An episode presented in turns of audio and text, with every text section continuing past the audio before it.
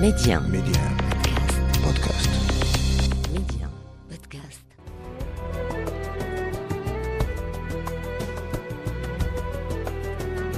أسعد الله أوقاتكم بألف خير. حديث آخر من أحاديث الثقافة سيأخذنا إلى شخصية فلسفية عميقة في فكرها. القارئ له يستشف حكمة الرجل حيث جعل من الحياة والنفس الإنسانية في مرتبة القداسة. عاش متأملا متبتلا ليخط أفكارا تنويرية في كل المجالات. كتب عن الدين في جوهره الروحي ومقاصده الأخلاقية رافضا كل أشكال التعصب والطائفية وحتى المتاجرة به كتب عن المجتمع المثالي فبالنسبة له الأخلاق هي من تصنع الخلاص والسعادة على الأرض كتب في السياسة وأكد أن تربية الفرد على حب الوطن والحرية الواعية والعدالة الناجزة هي من تصنع الشعوب.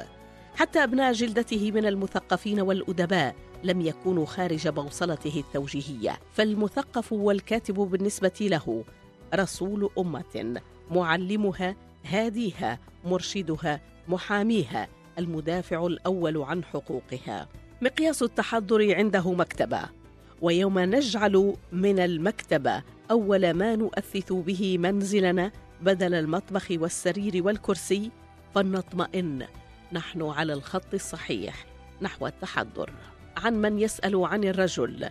يعرف نفسه أنا لبناني متطوع في خدمة الأمة العربية وعربي متطوع في خدمة الإنسانية.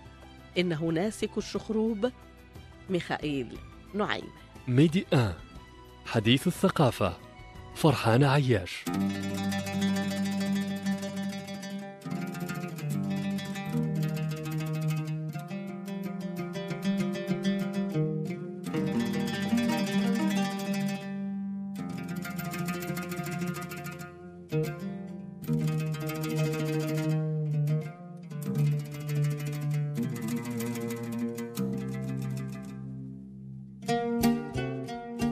ميخائيل نعيمة قائد من قيادي حركة النهضة الفكرية الثقافية العربية.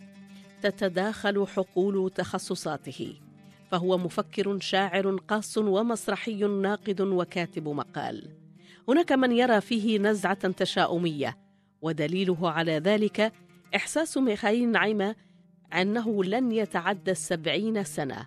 لذلك كتب مذكراته في تلك السنة بنفس يودع فيه الحياة ويوثق لسنوات مضت.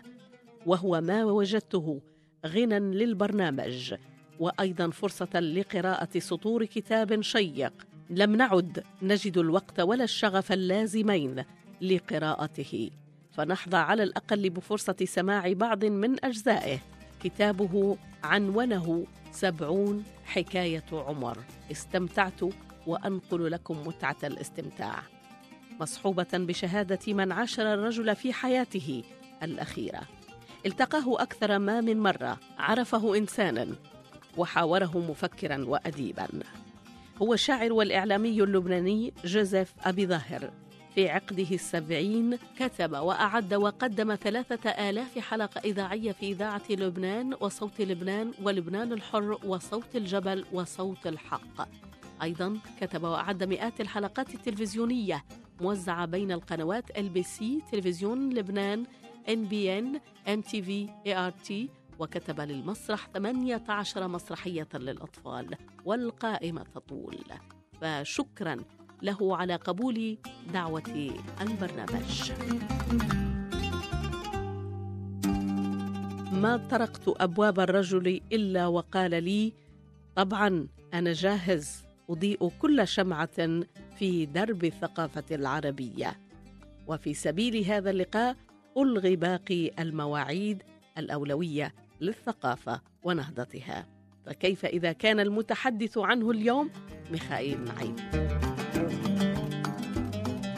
لنستمع للشاعر والإعلامي اللبناني جوزيف أبي ظاهر. اجتمعت بمخير نعيمي لأول مرة في بسكنتا.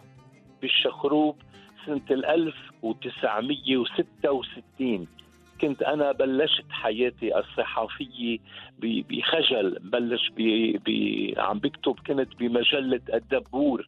ما كان احتراف كان بعده نوع من الهواية. لما التقيت فيه وامتنع عن الحديث هو امتنع إنه يعطيني حديث.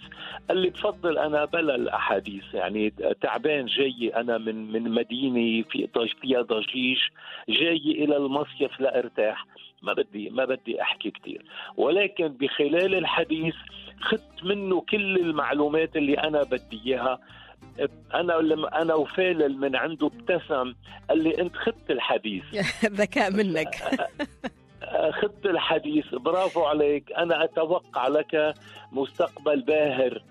أتمنى أن لا تنشر شيء من من الكلام. أحتفظ فيه لك ولكن ما تنشروا آه، لأنه أنا لما بدي أعطي حديث بدي أقوله بلغتي بأسلوبي بطريقتي نحن كنا عم ندردش بهال بهاللقاء هذا وكتبت وحفظت اللي بدك تحفظه ورايح أكيد تكتبه.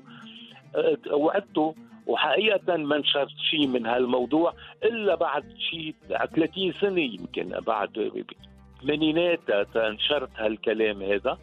بقيت على كلمتك بال... ووعدك للرجل؟ صح صح صح. أنا أنا بحياتي الصحفية ما حدا انأذى مني آه، بحرف بحرف ابدا. من يقولوا لي هيدا لا ينشر لا ينشر. ولهالسبب خدت ثقة كل الأدباء الكبار اللي كانوا يستقبلوني يفتحوا لي قلبهم قبل بيتهم. تصورنا بحديقة التفاح قدام بيته ببسكنتا وفي الليل وصرت اتنقل دائما لعنده على بين بسكنتا وبين الزلقة حيث منزله. وحتى آخر احتفال بعيد مولده احتفلنا فيه سوا بالزلقة وأنا كنت حد منه. وتهدى بإيدي تيرجع يقعد مطرحه على الكنبه ومشي تشختين والتفت فيي وقال لي هيدي آخر مرة أزور فيها الأرض.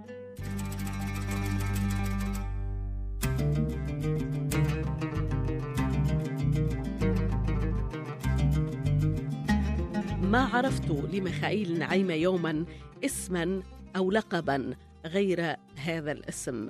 لكنني عندما قرأت مقالات عدة عن الرجل في فترة أخيرة وجدتهم يكنونه بناسك الشخروب. فانتهزت فرصة تواجدي مع جوزيف أبي ظاهر الشاعر اللبناني لأسأله عن سبب التسمية.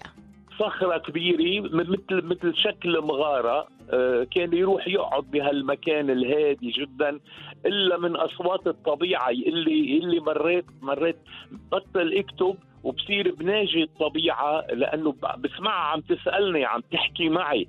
صار في هال هال الروحانية اللي جمعته بشيء منه ملموس. أنت هل وجدت أي. هذا الأمر أن يقول لك إنسان والله يا أستاذ الأشجار تحدثني الطيور آه، آه، أتحدث بلغتها؟ أنا ما لقيتها صعبه ابدا لأنه لما بيكون قاعد بينه وبين حاله. ما في حدا معه إلا الطبيعة إلا صوت الهواء إلا يحس هو ياخذ الخيال. رحلة الخيال دائما موجودة عند الشعراء عند ال... وبهالمرحلة بالبدايات كتب بعض الأسجال. يعني ما كثير معروف عن مخيل النعيمي إنه كتب رجل مثل جبران كتب اللي كتبهم ترجمون إلى اللغة الإنجليزية. أمين الريحاني ترجموا له إياهم إلى اللغة الإنجليزية. هو ما كان يذكرهم كان يقول لي هودي مرقوا هيك آه، عابرين مع الطبيعة. يعني كان عم يحكي مع الطبيعة وكتب بعض هالأشياء هيدي.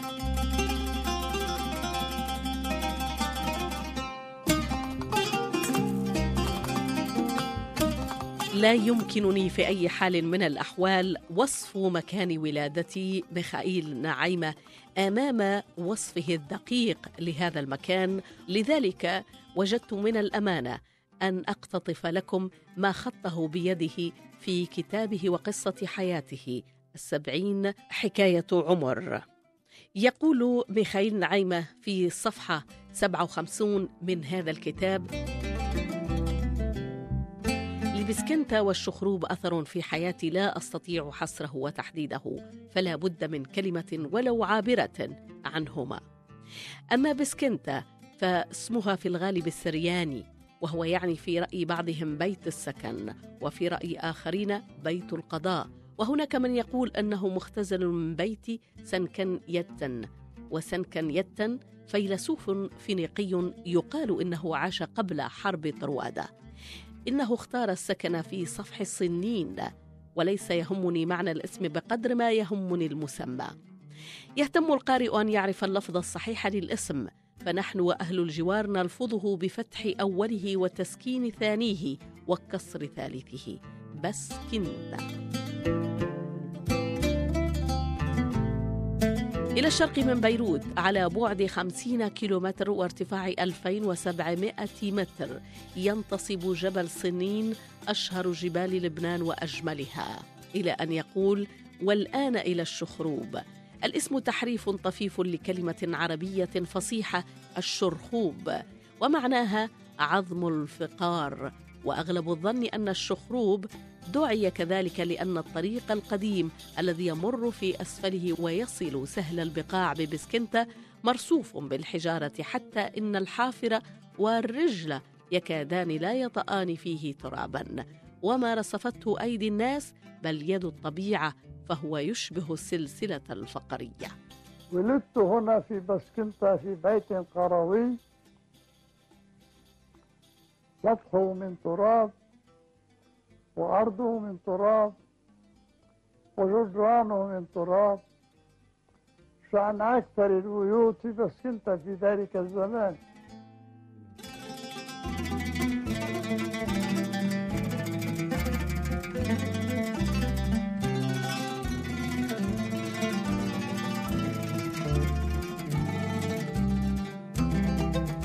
في هذه المنطقة التي وصفها بهذه الدقة ولد ميخائيل نعيمة يوم السابع عشر من أكتوبر عام 1889 بفلسطين تعلم بالمدرسة الروسية ببسكنتا بضيعته بعدين سافر آه، عاش بريت لبنان مدة طويلة راح على روسيا راح على الهند راح على أمكنة عديدة وكان يتشرب من هذه الثقافات الغنية باللغة العربية وباللغة الإنجليزية والروسية أتقن عدد من اللغات. حتى أنا لما التقيته بالسبعينات ببيته كان يوم بيوم من الأيام واصل له آه، دكتوراه فخرية بالحقوق. لأنه كان له خمسين سنة هو درس بهالجامعة هيدي. قدمت له دكتوراه فخرية بالحقوق كان فرحان فيها وكأنه ولد صغير وصلت له لعبة.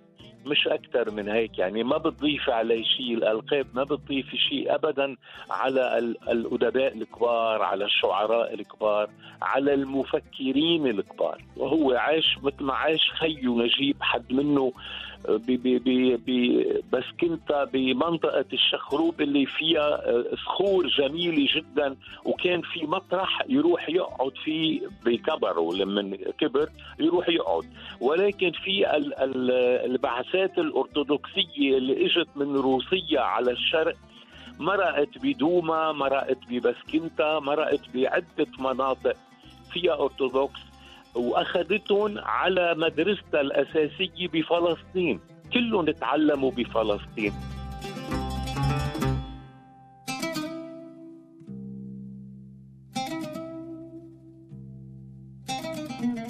تتساءلون مثلما أتساءل عن هذه المدارس المسكوبية. ما جعلني أبحث في تاريخ هذه القرية. وعلاقتها بالمدارس الروسية حيث تعلم ميخائيل نعيمة. هي مؤسسات أنشأتها الجمعية الإمبراطورية الروسية الأرثوذكسية في بلاد المشرق نهاية القرن التاسع عشر. كانت تنشر العلم والثقافة في مدن وقرى لبنانية كثيرة. يصل عددها بلبنان إلى أربعين مدرسة. وكانت تنتشر في كل من فلسطين سوريا ولبنان. لتتوقف هذه المدارس نتيجة الحرب العالمية الأولى وثورة أكتوبر عام 1917 وطبعا يرسل المتفوقون منها لاستئناف دراستهم في روسيا كما هو الحال بالنسبة لميخائيل نعيمة. ما هو البعثات الأرثوذكسية المدارس اللي تعلم فيها. كانوا يعطوا منح لبعض الطلاب اللي يشوفوا فيهم يستبشروا خير بأفكارهم وباهتماماتهم. وهو حسب ما بيخبر إنه كان كثير مجتهد بهذيك المرحلة. يعني كان يتشرب الأشياء إضافة إلى الموهبة اللي منحت له. هو كان كثير يهتم بهال بيقول إنه أنا عطالي الموهبة. يمكن يمكن لأنه أنا مارق بمراحل سابقة أه تصفيت وتوصلت لهوني.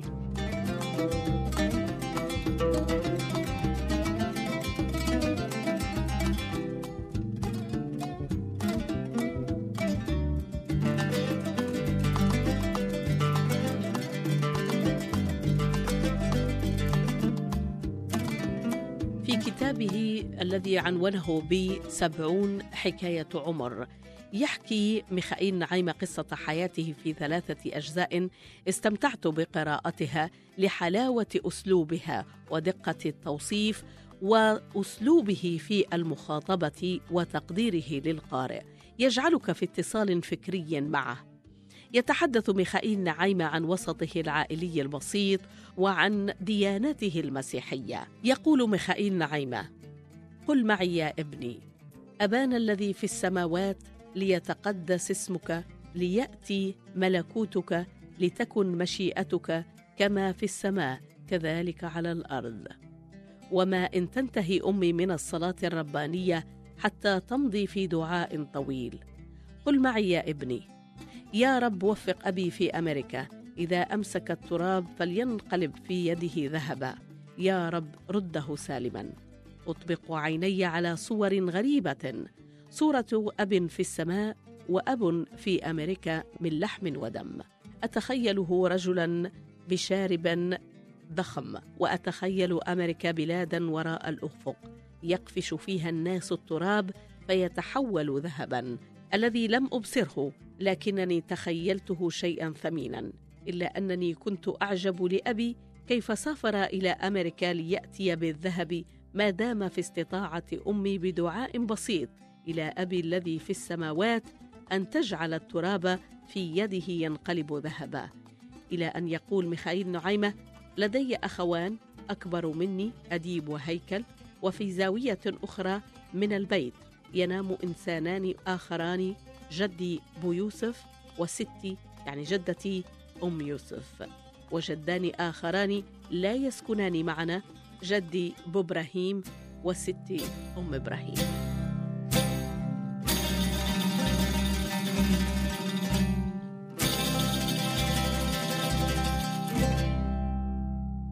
كان ميخائيل نعيمة ينتمي إلى بيت متواضع.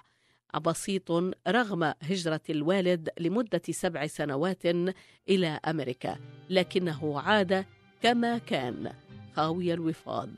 كما يقول ميخائيل نعيمة إلا أن حظ والدي من دولارات أمريكا لم يكن بذي بال فما استطاع أن يضيف إلى أثاث بيته غير كرسيين من الخزيران وإلى ممتلكاته أكثر من فسحة من التوت كانت ضمن بستاننا الصغير وكان أحد أجدادنا قد وقفها على كنيسة مار جرجرس التي كانت كنيستنا.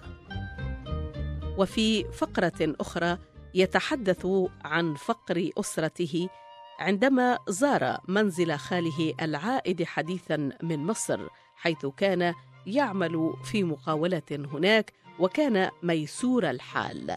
يقول ميخائيل نعيمة أشعر لأول مرة بالفوارق بين حظوظ الناس ويوجعني أن يكون حظنا أقل بكثير من حظ بيت خالي.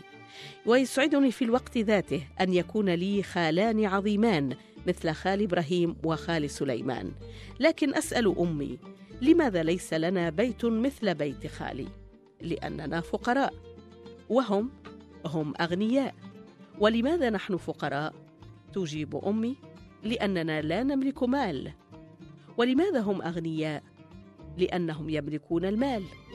وأقول بعد سكوت ولماذا لا يعطينا خالي مالا؟ نبني لنا بيتا كبيته. فتنهرني أمي. أسكت يا صبي.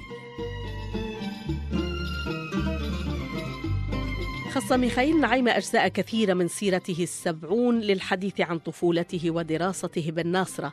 يقول في الصفحة 175 خلال أسبوع بت أعرف عن المدرسة أشياء كثيرة كنت أجهلها.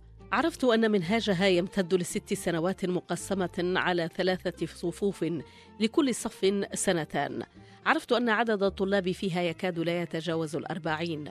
نصفهم في النصف الأول الذي هو صفي وعرفت أنهم خليط من مدن فلسطين سوريا لبنان وقراها من القدس بيت جالة الناصرة الرامة كفرية سيف عكا وصور ودمشق وحمص وطرابلس والكورة وراشيا والكفير وغيرها وغيرها.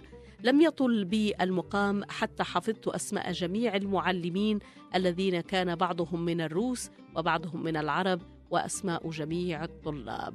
وعندما اختارتني المدرسة هنا لمتابعة دروسي في الناصرة فلسطين. حسبت ذلك نعمة ربانية.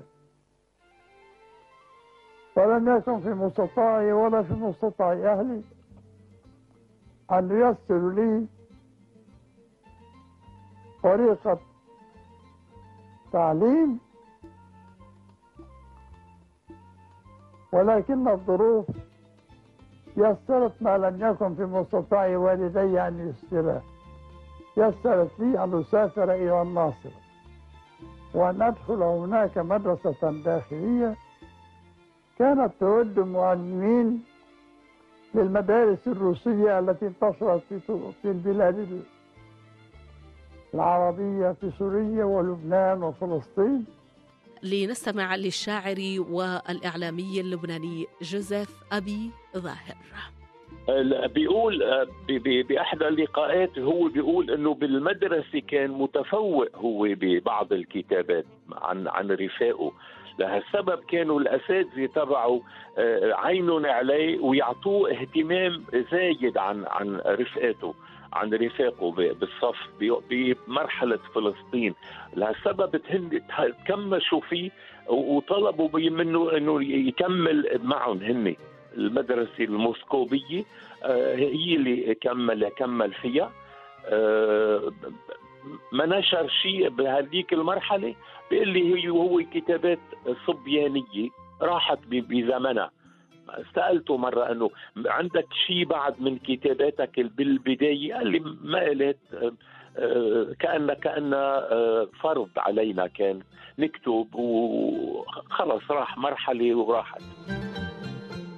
انتقل ميخائيل نعيمة إلى بولتافا بأوكرانيا عام 1906 وتقول المصادر التي قرأتها أنه وصلها وهو ابن السادسة عشرة وغادرها وهو بين الواحد والعشرين سنة واثنان وعشرون سنة حيث درس السمناريا الروحية وتعني مدرسة عليا دينية أرثوذكسية. وهناك سيكتشف ميخائيل نعيمة عوالم الأدب الروسي وعظمائه. حيث يقول في مذكراته أعدت كتاب ليرمونتوف إلى المكتبة منذ يومين. لله كم حرك هذا الشاعر في داخلي من أحاسيس وكم أثار من أفكار وأحلام. لأنني لم أجد في المكتبة مجلدا آخر من منظوماته فأخذت كتابا لفنان آخر من كبار رجال القلم هو كتاب الحرب والسلم لتولستوي. إني أوافق المؤلف في رأيه عن نابليون لأنني أكره الحرب والذين يدعون لها ويقومون بها ولا يسعني مع ذلك إلى أن أرى تناقضا فيما يقوله عنه نابليون وعن كوتزوف إنه لا يضحكني أن أراني أناقش مفكرا عظيما من عيار تولستوي. عفوا يا ليف نيكولايفيتش. فأنا مدين لك بأفكار كثيرة أنارت ما كان مظلما في عالم الروحي والكلام دائما ميخائيل نعيمة عن الأدب الروسي. كثير تأثر لأنه المناخ الشرقي اللي موجود بروسيا في في مناخ غريب كان موجود. آه، في شيء بيشبه آه، بداياته لمخيل لأنه هو تشرب هالمناخ مع معلمينه الروس اللي كانوا عم بيدرسوه ببسكنتا واللي انتقل معهم إلى فلسطين واللي راح لها على روسيا تيكون بالمكان الاعمق بهال بهالدراسة اللي اللي فات فيها. يعني هو عاش عاش المناخ الروسي أكثر من المناخ الأمريكي رغم إنه كان أكثر شهرته بديت بأمريكا. هونيك كان بعده عم يتعلم عم يتشرب من هالنهر العظيم. هو دائما بيقول في إنه هي النهر العظيم اللي اللي أنا عشت فيه بروسيا هو كان الباجاج تبعي الأساس اللي خلاني يكمل وبأمريكا انفتح قدامه أبواب جديدة أبواب مختلفة تماما. عن الأدب الروسي. صار في عالم أوسع وعالم مختلف تماما لأنه المناخ يتكلم هو عن المناخ الطبيعي. المناخ الطبيعي كان يأثر على حياته الشخصية. كان نعم. مناخ روسيا القاسي الدفى ما كان موجود. بأمريكا كان كان اطرى يمكن. المناخ أهين عليه. فيقدر يكمل دراسته أكثر يروح بأفكاره أكثر. ما يعود البرد عم بيأثر على حياته اللي كانت موجودة بروسيا.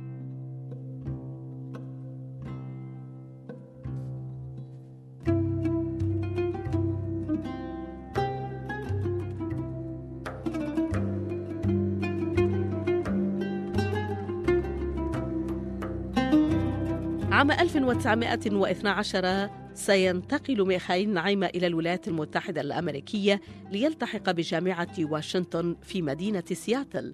يتخرج منها حاملا إجازتين واحدة في الحقوق والثانية في الأداب. بيقول بمخيل نعيمي مطرح ما في النور كان يشدني لإله. كان يشدني لإله إنه المره عم بسأله أنا وين؟ آه، آه، أهم شيء كان بحياتك. بعد بعد موسكو قال لي مطرح ما كان في نور حس إنه النور عم بيشدني لإله.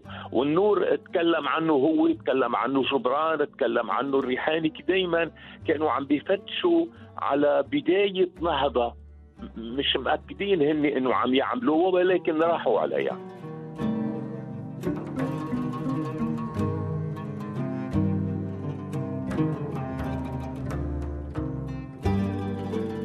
العلاقة التي ربطت ميخائيل نعيمة بالثقافة والكتابة الأدبية علاقة وثيقة وبالعودة دوما لمصدري وهو سيرته الذاتية يتحدث كثيرا عن محاولاته الأولى في الكتابة.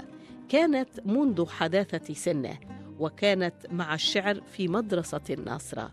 وبعدها في روسيا إنما كتابة المقال فتركت السؤال لمن التقاه مباشرة لشاعرنا جوزيف أبي ظافر. أغلب الكتاب الكبار وما كانوا بالماضي يحفظوا الأشياء مثل ما نحن اليوم صرنا نحفظها. صار في وسائل كثير تساعد إن تنحفظ الأشياء ببدايات كل شخص. بس أغلب الكتاب ما ذكروا بداياتهم. يعني جبران ما ذكر بداياته بداياته. اهتم خلص بالمرحلة الجديدة صار يحس إنه في نضج يقول نعيمي صار في هونيك آه، مسؤولية للكلمة اللي أنا بدي أكتبها وتكون حاملة توقيع. بقي معه بقي معه خزان القرية اللبنانية القرية الفلاحة اللي الأرض والزراعة وهيدي. بتشوفي في عنده بكتاباته بمراحل ثانية إنه قريب من الأرض. الأرض مش طبعا الأرض اللي موجودة بروسيا أو اللي موجودة بأمريكا لا الأرض اللي هو ربي فيها. نشر ميخائيل نعيمه مقالات نقدية وقصصا عديدة. كانت أولاها سنتها الجديدة عام 1914 وفي العام الموالي نشر قصة أخرى عنوانها العاقر. كان ينشرها في مجلة الفنون لصاحبها نسيب عريضة الذي دعاه للقدوم إلى نيويورك وهناك سيعرفه بأدباء سيغيرون مسار حياته. رغم أن ميخائيل نعيمة كان شخصية مسالمة هائمة في عالم من الأدب والثقافة إلا أن مجاذيف القدر تقذفه من فينة إلى أخرى في أتون حروب يذمها في قلبه وقلمه.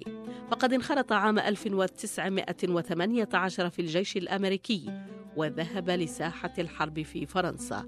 وهناك أيضا كان ينتهز الفرصة كلما سمح الوقت بذلك لحضور محاضرات في فرنسا وبلجيكا ليترك بعدها الجندية عام 1919 ويعود لنيويورك وفيها سيطلق العنان لإبداعه الأدبي. فيكتب قصيدته الشهيرة أخي ومسرحية الآباء والبنون ثم كتاب الغربال الذي يضم 21 مقالة يهاجم فيها الأدب العربي التقليدي والتزمت والتحجر اللغوي هو ومحمود عباس العقاد.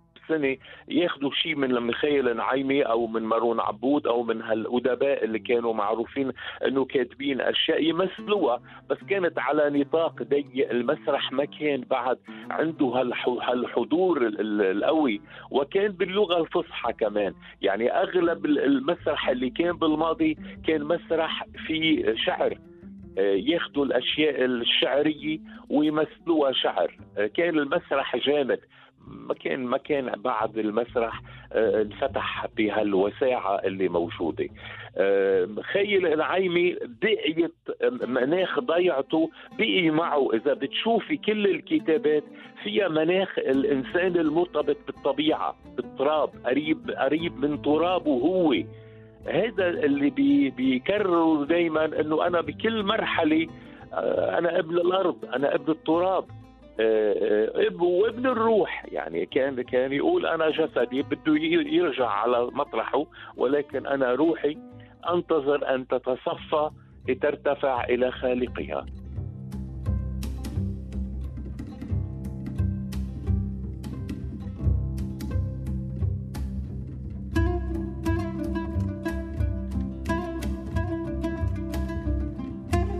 كتاب الغربالي هذا استهله بمقدمة عن محمود عباس العقاد. ألا بارك الله في مصر فما كل ما تنثر ثرثرة ولا كل ما تنظمه بهرجة. وقد كنت أحسبها وثنية تعبد زخرف الكلام وتؤلمه رصف القوافي. فكم طيبت لكروان. غير أني عرفت اليوم بالحس ما كنت أعرفه أمس بالرجاء. عرفت أن مصر مصران لا واحدة. مصر ترى البعوضة جملا والمضر جبلا. ومصر ترى البعوضة بعوضة والمضر مضرة. ومصر لها ميزان بكفة واحدة ومقياس بطرف واحد.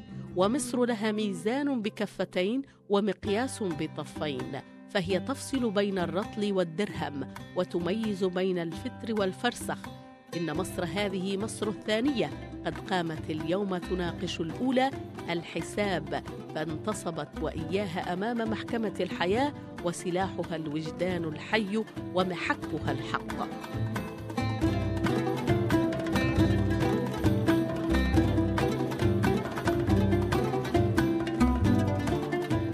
فكتب العقاد في تقديمه لكتاب الغربال رأيت قلما جاهدا في طلب الشعر الصحيح ورأيته ينعي على الشعر الرث الذي تركنا بلا شعر ولم يبق في حياتنا ما ليس منظوما سوى عواطفنا وأفكارنا. ورأيته يريد من الشعر أن يكون وحيا وإلهاما.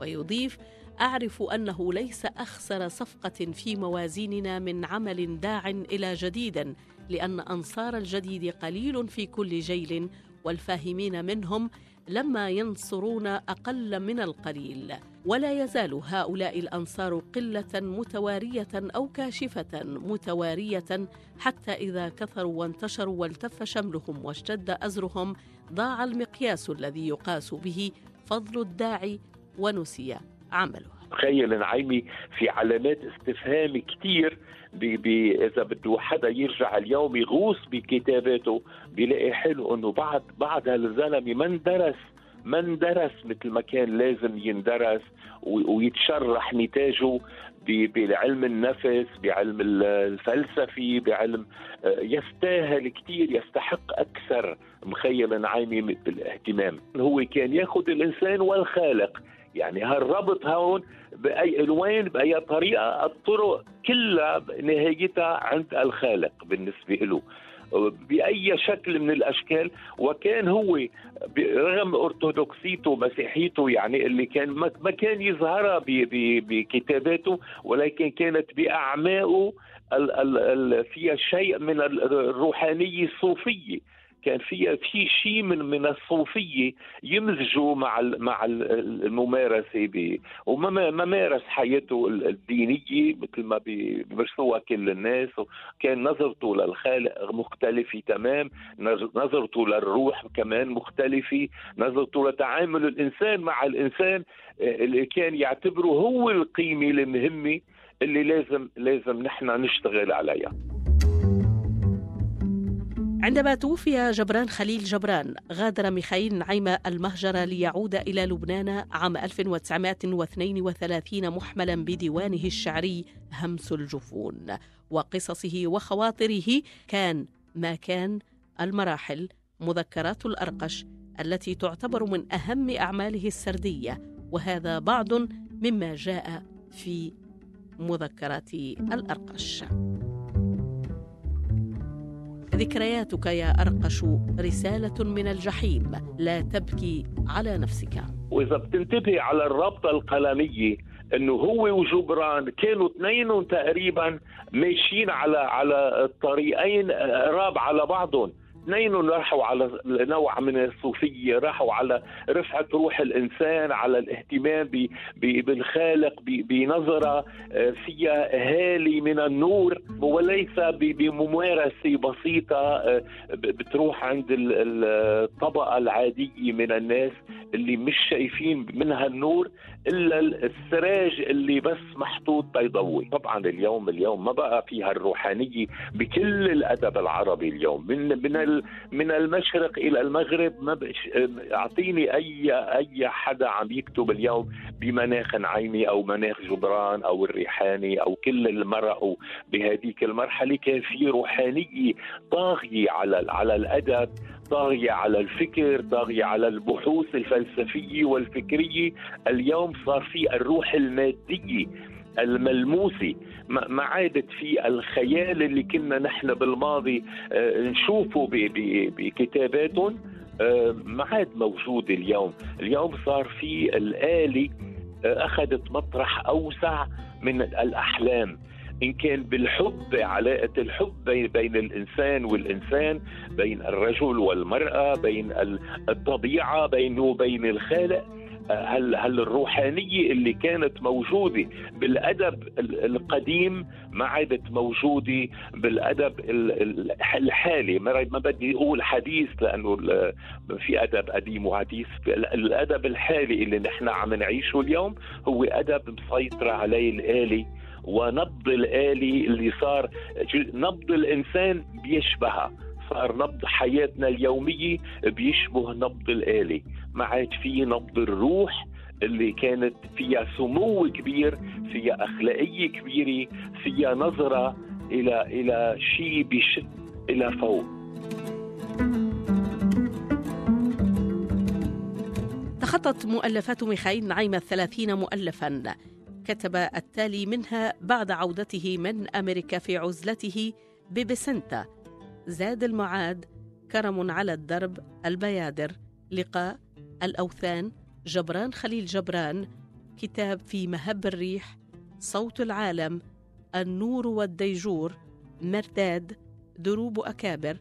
كتابه أيضا أبعد من موسكو ومن واشنطن. ما بتصور في حدا بقى اليوم بيقبل النصيحة إنه رجعوا إلى الماضي؟ بيفتكروا انه إنه في رجعية هال العوده إلى الماضي؟ ما حدا عم بي عم بيطلع على الماضي. ما حدا عم بيطلع حده مش مش وراه حده ما حدا عم يطلع. كلهم عم يركضوا إلى إلى مطرح شايفين فيه الزمن عم يفلت من إيديهم. ما حدا قادر اليوم يجمع مي بإيده. المي عم تنزل من إيدهم ما ما عم بيقدروا يغبروا المي ويشربوها بكفهم ما ما حدا يعملها هالشغلة.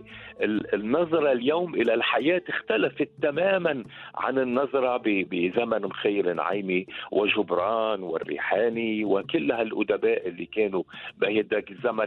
مش بس بلبنان بكل العالم العربي من مشرقه إلى مغربه كان كان آه، النظرة إلى إلى الإنسان إلى الروح أكثر من النظرة إلى الجسد. اليوم صار النظرة إلى الجسد أكثر من النظرة إلى الروح.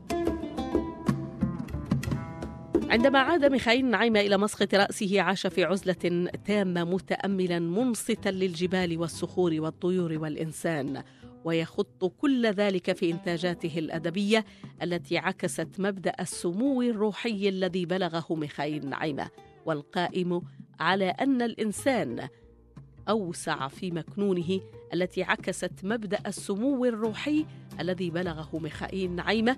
سكون قائم على أن الإنسان أوسع في مكنونه وأبعد في مقدرته.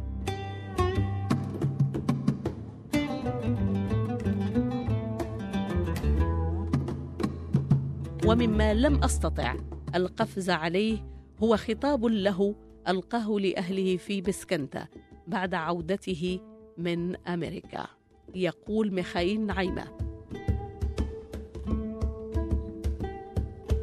كل ما تسمعونه عن التغرب لكسب المعالي والثروة والفخار ليس إلا قبض الريح.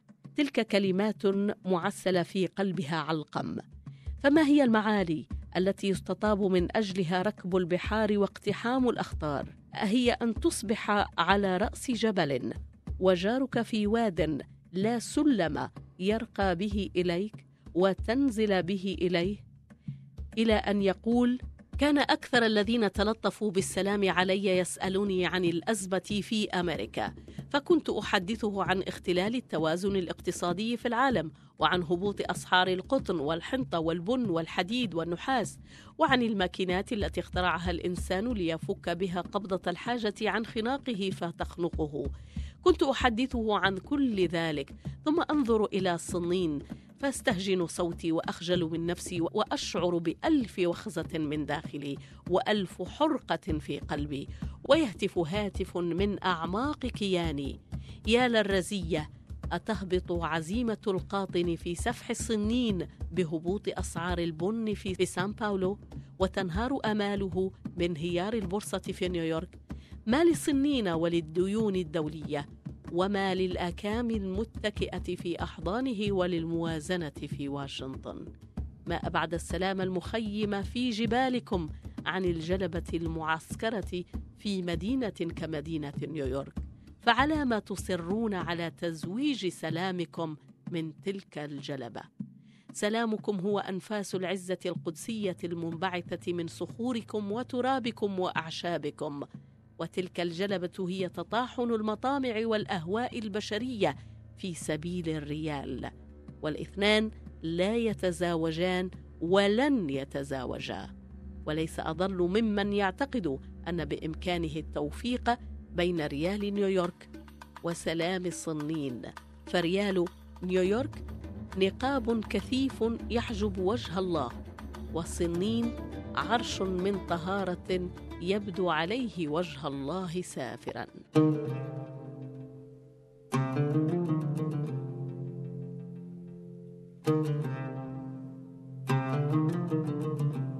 قلت كلمة حلوة كتير التأمل. التأمل هي هي هي المفتاح هي المفتاح. مين عنده وقت يتأمل اليوم؟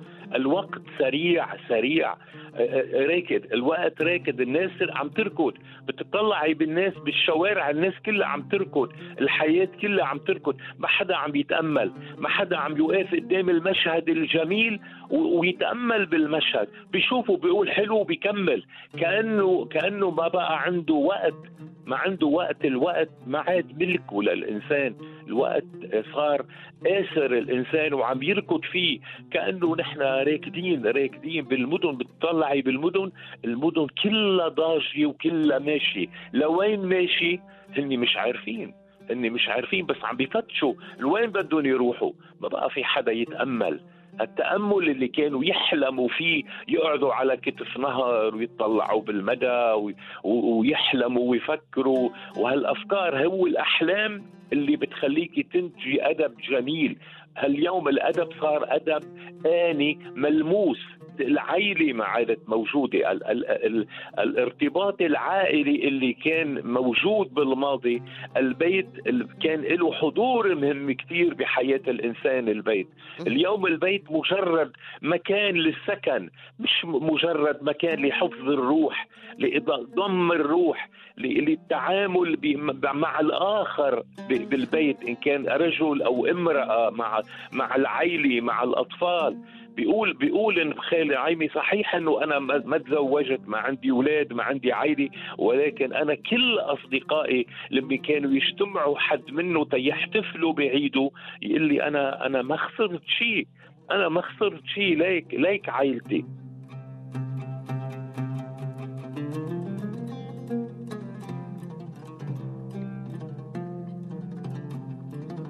كتب نعيم سيرته السبعون ظنا منه أنه اقترب على الرحيل لكن العمر امتد به إلى ما يقارب القرن حيث رحل عن عالمنا عام 1988 وهو ابن التاسع والتسعين.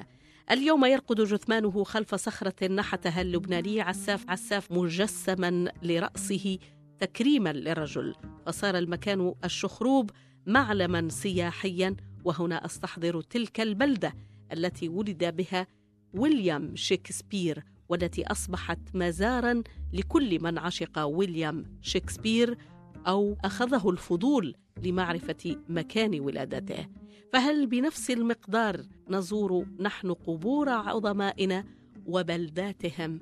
أسأل الشاعر جوزيف أبي ظافر. لا يا ريت يا ريت. الكلام اللي عم بتقولي كلام كتير جميل ولكن كلام بحزن. إنه الأدباء بالغرب آه عايشين بغيابهم مثل ما كانوا. يمكن أهم من من حضورهم بالزمن. مخيل نعيمي اليوم آه، بالمدارس ما بقى عم يتدرس مثل ما لازم يتدرس. آه، كل هالأدباء عم بيفلوا ما بيذكروا إلا بمناسبات قليلة. صارت الآلة هي عم تطحن الإنسان اليوم. أخذته أخذت الروحانية اللي موجودة فيه ما عاد عنده الأمان اللي كان موجود عند نعيمي اللي يقعد بين الصخور ومرات يتكي راسه على على صخرة. واللي بحس إنه إنه هيدي كأنها مخدة من ريش النعام وهي حجر. وهي حجر. اليوم العكس تماما. القلوب تغيرت المشاعر تغيرت العواطف تغيرت. حتى بين الرجل والمرأة الغزل ما عاد غزل مثل مثل القديم. ما كان ما عاد فيها هالفوال هالحرير اللي كان يهدل ما عاد موجود اليوم. مخيل نعيمي جزء من الحياة مش بس جزء من الأدب العربي والأجنبي اللي ترجم له جزء من الحياة الثقافية المهمة جزء من الإنسانية. إذا نحن بدنا نقدر نكتشف الإنسان قديش مهم بالحياة وقديش قادر يعطي وينتج من الأفكار والأحلام والمجالات الواسعة والروحانية اللي الآلة ما بتقدر تعطيك إياها. اليوم إذا بدك بتحبي حدا بدك تبعتي له معايدة أو كلمة إذا بتكتبيها بإيدك بيكون لها وقعه أكثر من إنك تبعتي له إياها على الإنترنت أو على التليفون بإيده. بيشوفها وبيسكر التليفون بينما هيديك بحس إنه عم بيشم ريحة العطر عم بيشم ريحة الحبر عم بيحس باللحظة اللي انكتبت فيها. اختلف الزمن ويا دعانه ويا دعانه هذاك الزمن اللي اللي قدروا عاشوا فيه الأكبر منا. وأنا يمكن لحقت شيء من هالزمن من حظي. طول عمرك إن شاء الله يا ربي آه، الله أستاذنا. دائما إن شاء الله متالقا معطاء كعادتك. شكرا جزيلا لك شرفتنا أهلا فيك. أنا بشكرك جدا جدا جدا إنك آه، سمحتي لي اليوم إني أعيش لحظة جميلة جدا مع هال هالخيال مخيل نعيمي مع عم بحس بصوته قدامي موجود صورته آخر أيامه. آه، هالأديب لا ينسى لا أكيد. ينسى. أكيد شكرا لك وشكرا لمستمعينك اللي رح يسمعونا وإن شاء الله نكون قدرنا قدمنا لهم شيء ولو زر ورد صغير. إحنا من نشكرك.